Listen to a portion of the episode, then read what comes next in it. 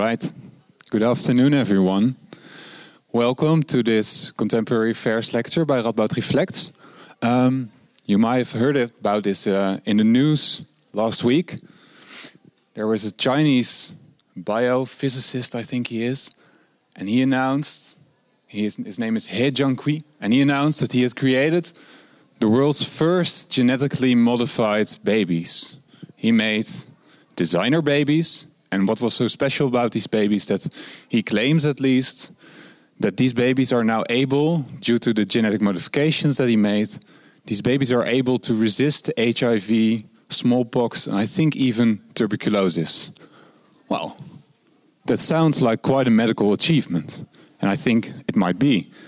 However, and that's interesting, I think, it rather than being embraced or put on the shield as a hero of the medical world, he was he was it it, it created this moral moral firestorm in a way. All ethicists and scientists from around the field argued what this guy's been doing that's violating every rule, every norm, everything we stand for. So it caused quite a stir, you could say. So we were, of course, wondering uh, it raises so we were wondering this raises all kind of questions technological questions. So how did this guy achieve this? Is it hard to edit the human genome? And of course it also raises ethical and societal questions. So is this the future of human medicine? Will we indeed end up with these kind of designer babies? And is this desirable? Is this the way to go? Well these kinds of questions we would like to address in the in the upcoming hour. Um, and as usual, we won't be doing that alone. Uh, we've invited uh, Michaela Venkova. She's a neurogeneticist at the Radboud UMC. And she'll be talking to Gert Olthuis, who's a medical ethicist at Radboud University Medical Center. And together with philosopher Mira Vechter, who will, heading, who will be leading the discussion, they will talk about the technology, the ethical implications, and the societal impact of this experiment. So, how will the, this hour look like? Well, we'll uh, start off with a column by our house columnist Peter van der Heijden. Then there will be about 20 minutes time for interview, and then the final 15 to 10 minutes, you will get the opportunity to ask some questions as well. My name is Chile Tempels. I'm a Rad, I'm program manager at Radboud Reflects, and I wish you a very enjoyable afternoon. Um, Peter, the floor is yours.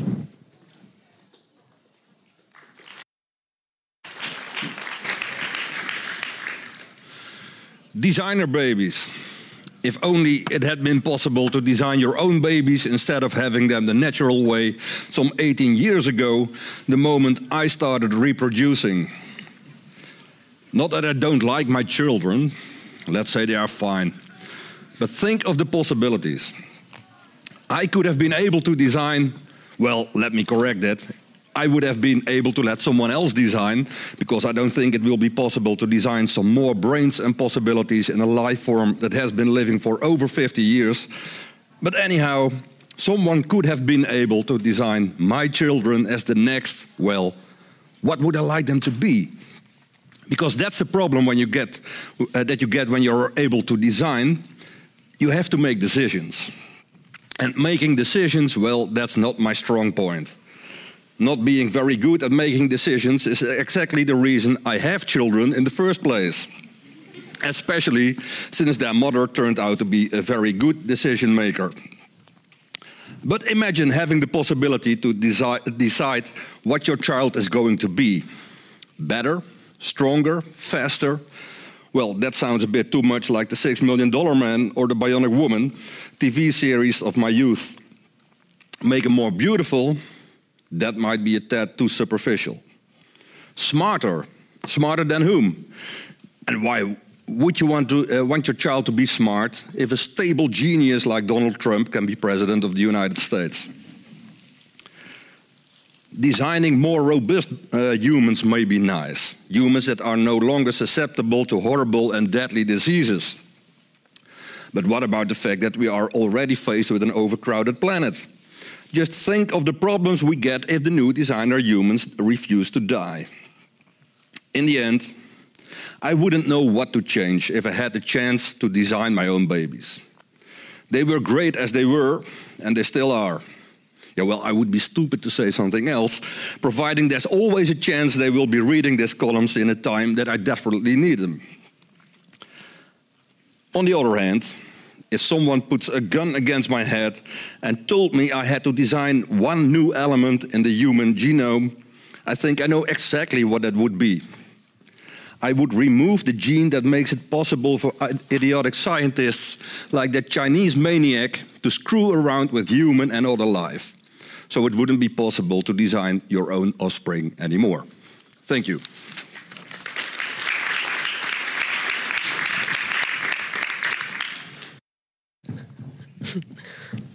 Well, thank you.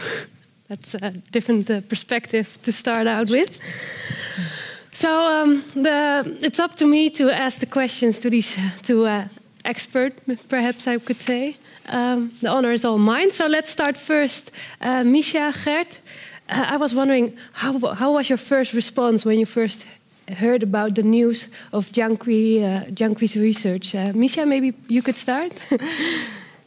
thank you. First of all, also thank you for inviting me for this discussion. I want to say in the beginning that I'm not an expert in human genome editing. I actually use uh, genome editing technologies um, to adapt the genome of a model organism, Drosophila, a fruit fly. A fruit fly. Yes. almost, almost a human. almost a human. Um, I have to say that I was surprised, not that it is technologically possible, because I knew that it is technically possible, but because that somebody dared to do it. Okay. So was it actually? Uh, uh, could you also, amongst colleagues, was there an outrage that day? Is it like like you remember remember, uh, remember this point in time, or is it is it such a significant? Uh, this is actually funny because I heard about the news from the caretaker in the uh, kindergarten where my daughter okay. goes.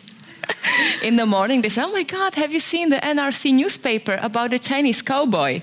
And I was staring, no. and then I attended on the same day a PhD defense of uh, one of our former colleagues at the Department of Human Genetics. And one of the committee members actually reminded to the audience what we have all learned okay. in the morning from the newspaper. Yeah. So it got to the yeah. PhD defense on a completely different topic. Well, it's nice to refer to him to this Chinese cowboy, as you said. It's uh, one to remember.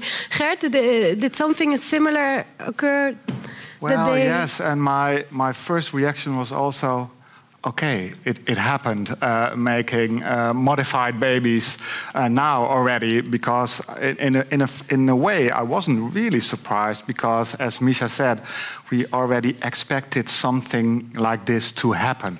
Yeah. So I wasn't that surprised, and um, well, we uh, have to discuss whether or not this is uh, um, ethically okay to do it this way.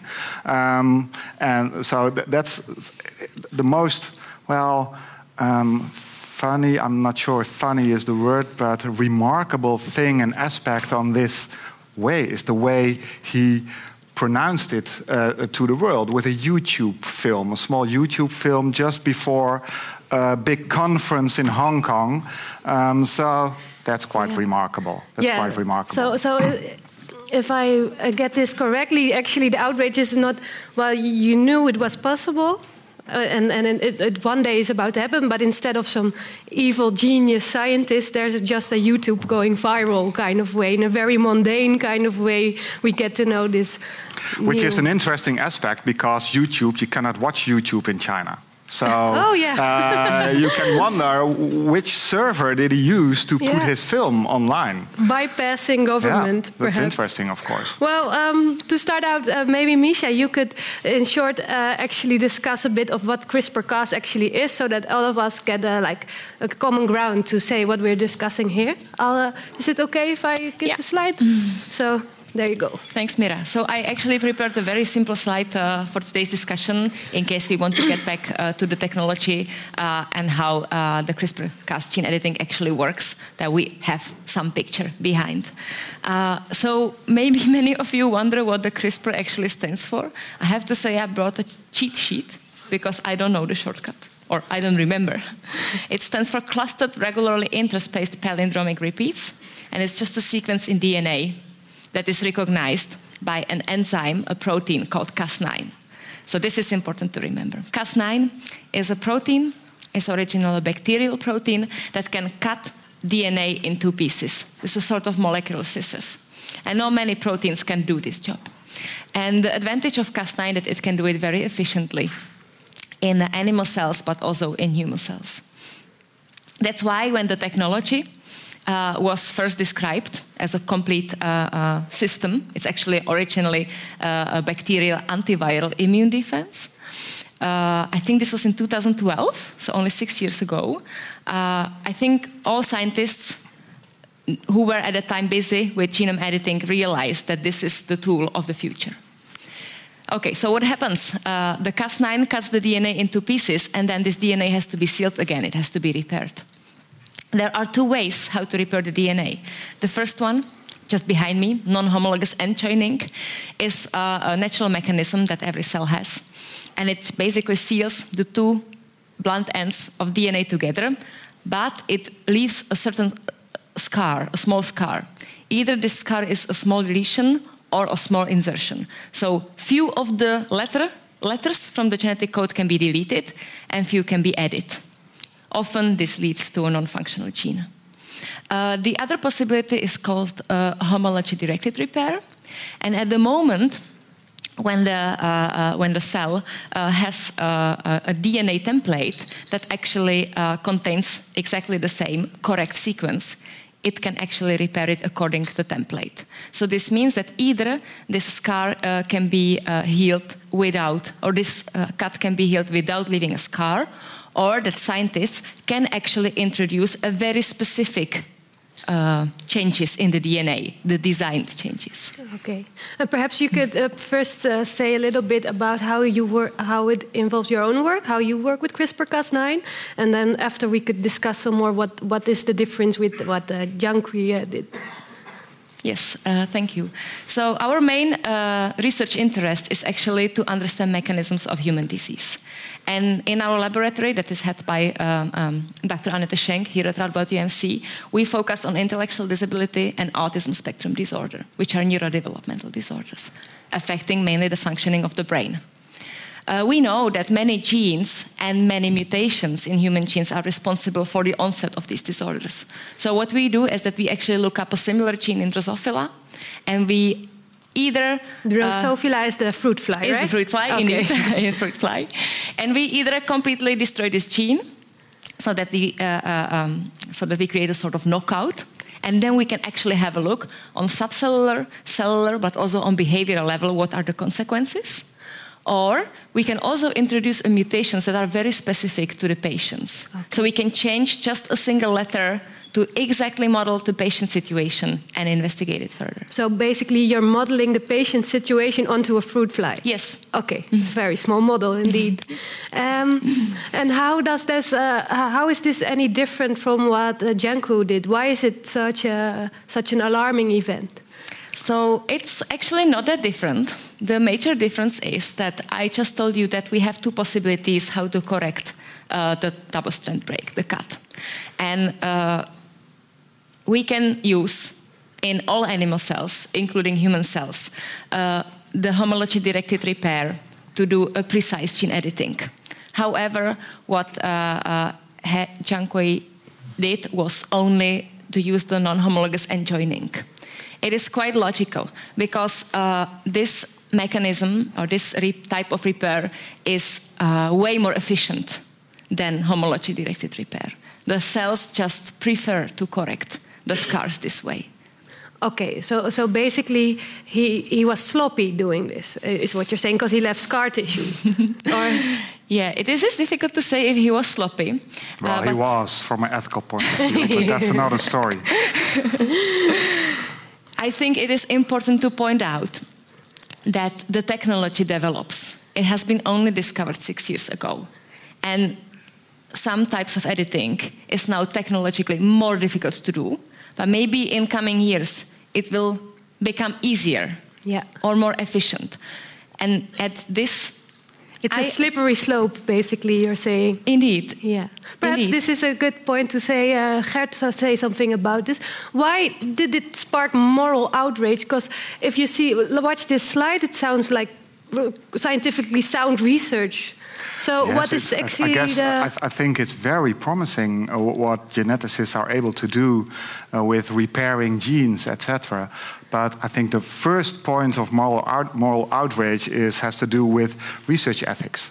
I already mentioned the way he published his finding and his research results. Well, he didn't publish it. There's no paper. We didn't even see those twins. So this is also sloppy science, of course, when you look at it from the perspective of publication ethics, for, for example. So that's, that's one thing. Um, another thing is what we don't know, there's no research protocol in, in Nijmegen and in all of the Netherlands and in other European countries and also in the United States where hay worked for uh, uh, um, uh, we have uh, research ethics committees who um, uh, discuss research protocols from an ethical point of view. That's what we do in Nijmegen as well at the so if I understand you correctly, you say if, if he would have done research where he was previously based, I think it was was it Harvard or Stanford or such such a I, I don't know Ivy somewhere in somewhere in the United Yeah. States. So but at least then he would have wouldn't have not been possible for him to do this research in the first place. Exactly. So it's very Yeah. interesting to notice that China brought him back to the homeland. And he's one of the thousand scientists who was awarded for a talent, uh, very talented.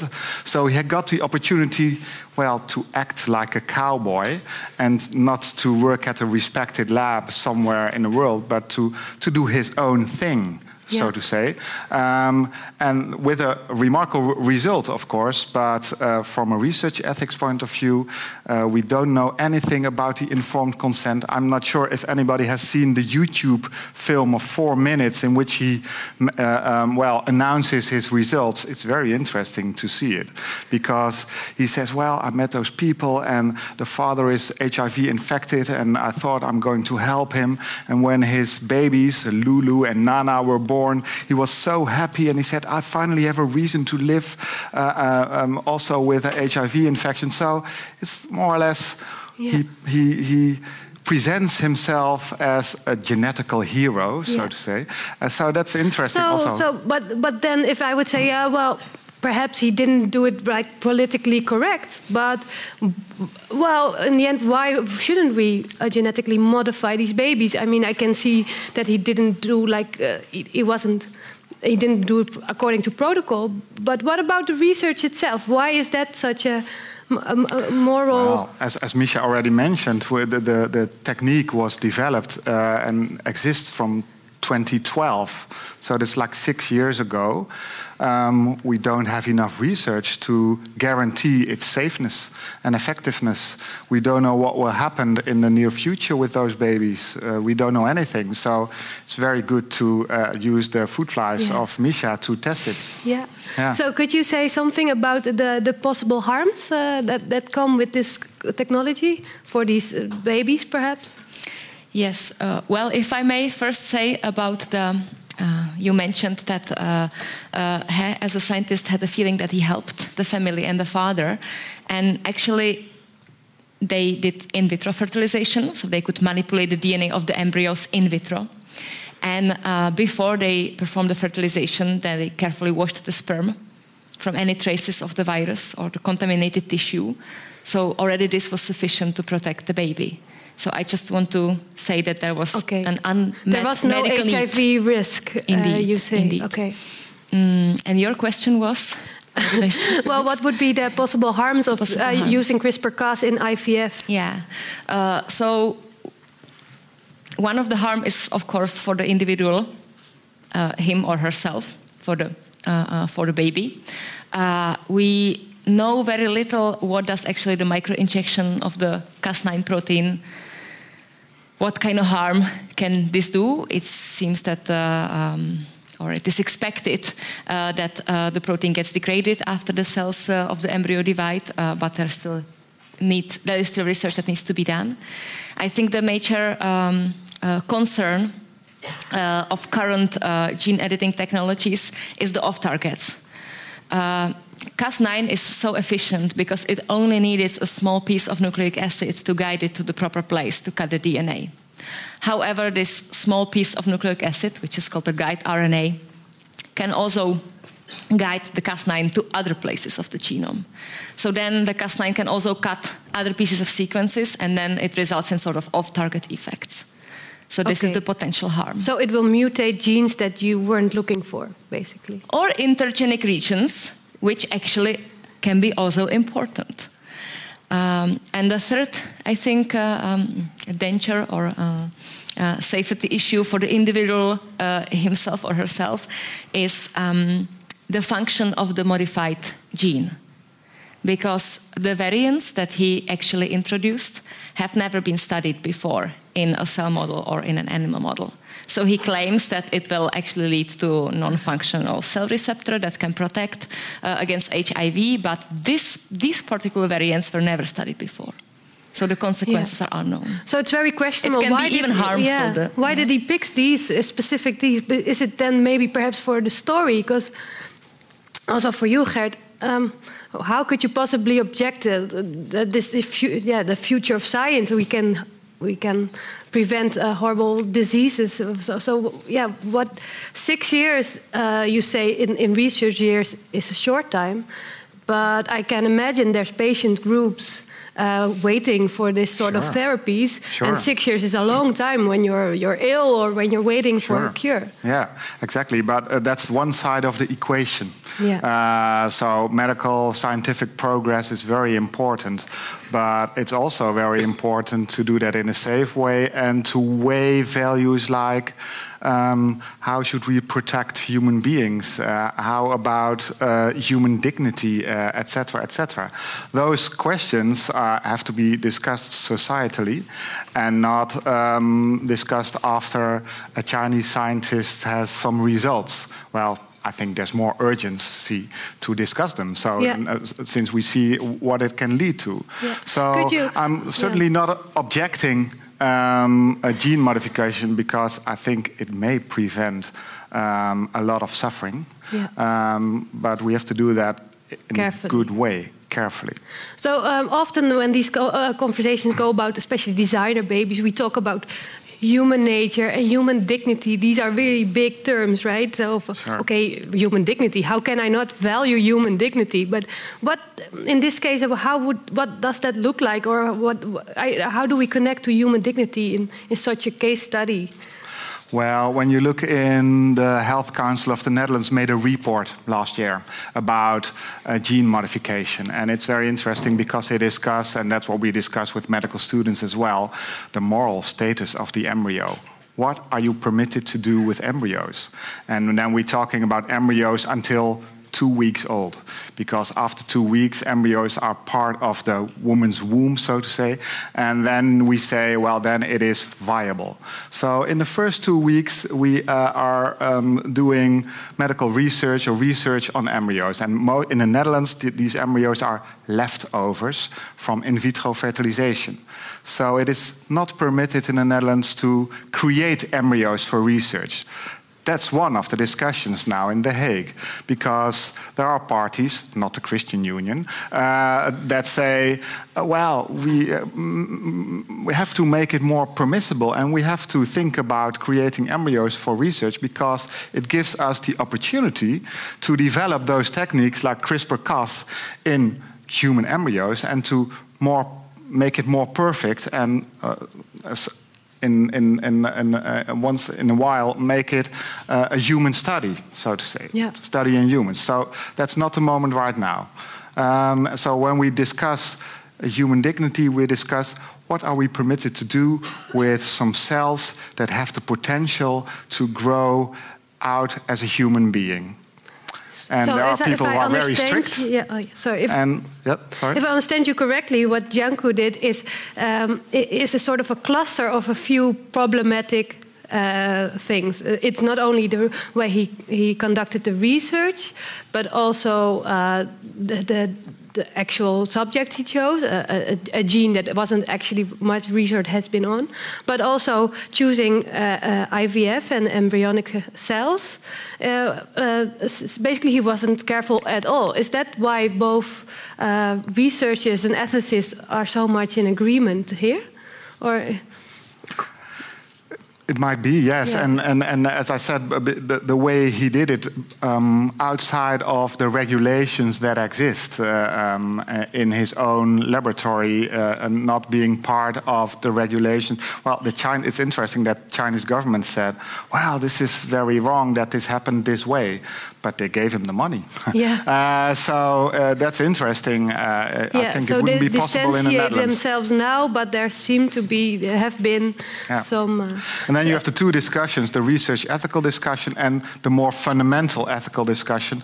What are we permitted to do with human embryos? Exactly. What is human dignity, yeah. uh, etc. Um, perhaps also to see what is at stake here. Also, I would like for both of you perhaps to answer like what are now patient groups that are really waiting for a breakthrough in CRISPR-Cas and I can imagine there's there's uh, there's some diseases that are really waiting for gene mutation uh, therapy. I think you would be surprised. There is a lot of patients worldwide awaiting for gene therapy. Yeah. Only in my own field, intellectual disability, one, these are all rare disorders. So mutation in one gene causing one syndrome, mutation in another gene causing another syndrome. But in total is 1 to 2% of the population worldwide or in the Western world. Okay. Uh, and there are there is a number of other genetic diseases that are caused by mutations in single genes that are rare, but in total there is many of them. Could you give an example of what we should think about? What, kind of disease these are? Actually, this is not the first sort of clinical trial uh, uh, that has been already either planned or initiated uh, with human genome editing. There is, for example, a disease called cystic fibrosis which is uh, um, a complex disease. Uh, and uh, you know, those who have babies, that uh, uh, when the baby is born, they take a blood test from the um, from the heel mm-hmm. to check for the genetic markers of the five major uh, genetic diseases, and cystic fibrosis is one of them.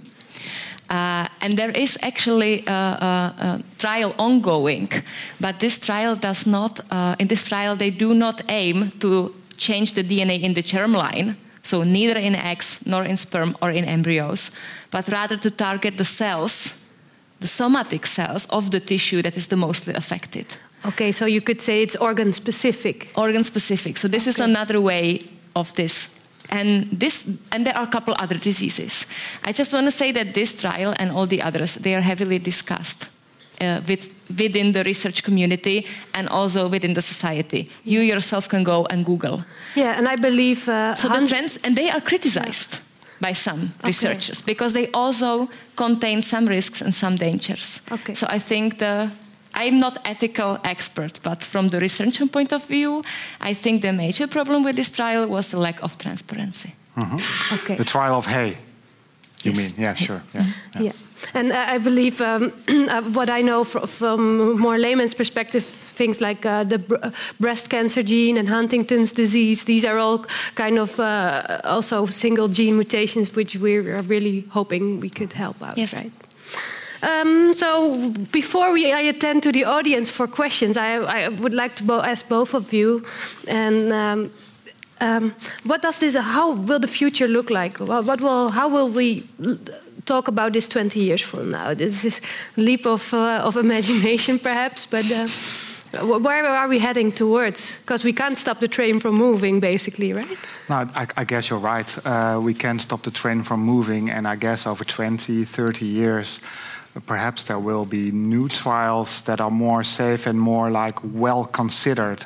Um, because when you look at in vitro fertilization, for instance, the first IVF baby was born in 1978, uh, Louisa Brown, and Louisa Brown is 40 and she got her own children. So, in, in time, uh, you know what what are the effects because this discussion was also uh, take, has also taken place in the 1970s uh, during the first IVF yeah. uh, um, trials. Um, so this type of discussion is well known and we need time to figure it out and science needs time science costs a lot of time and a lot of money um, to make it to make the technique as safe as possible and then we need animal studies i'm afraid to to know if it's safe yeah, yeah. and but then you have the societal discussion on yeah. human dick that's another discussion yeah. okay. also very important that that keeps uh, yeah, that we, we, we keep returning to that discussion, I yeah. guess. But what, what I know from IVF is now very acceptable and common common sure. uh, way of, of so that if, if we take this example of IVF, we are not so much in awe anymore of the method, right? No. So that that perhaps gives us an insight that this may be very well become acceptable practice. Um, any statements from you, Misha? okay, you? so speaking about gene therapy or gene editing in terms of treating human disease, preventing human disease, I think this is what researchers and the society want to. So we have a technology, we have a possibility to prevent the disease onset or to cure the disease. We should not give up on it and say we stop doing research on it. We should continue but we should implement it into practice only when the risks are minimized. And not only the risks for the person itself, but also for the offspring, for the population, the future population on the earth. This okay. is my opinion. And I think that's a question we didn't discuss, but it's, of course, I think the duty and the task of the government uh, to make regulations to do it in a like careful way and um, responsible way. So that governance question, that's a whole other type of question. So now we have a moratorium, no more, uh, uh, no creating of human embryos, just leftover embryos. But uh, it's the government that has to say, well, this is the this is the mm-hmm. border or the line, and don't cross it. Yeah. yeah. Well, one thing that that uh, comes immediately comes to my mind is that there's so much international differences also, and it, well, this is actually a global thing. Well, it's very mm -hmm. interesting how this will develop. And countries like the United States, UK, and Sweden, uh, uh, creating embryos for research is permitted. In lots of other European countries, it's not. And in China, it's also permitted, and there are uh, regulations, but there's no monitoring of those regulations. And now we know what happens. Okay. So. Um, I want to thank both our speakers for, for today. I think we've learned a lot about uh, current affairs. I want to thank you as the audience for coming and, uh, and for your great questions. I think I've learned a lot also. And I hope to see you at the next event. Thank you.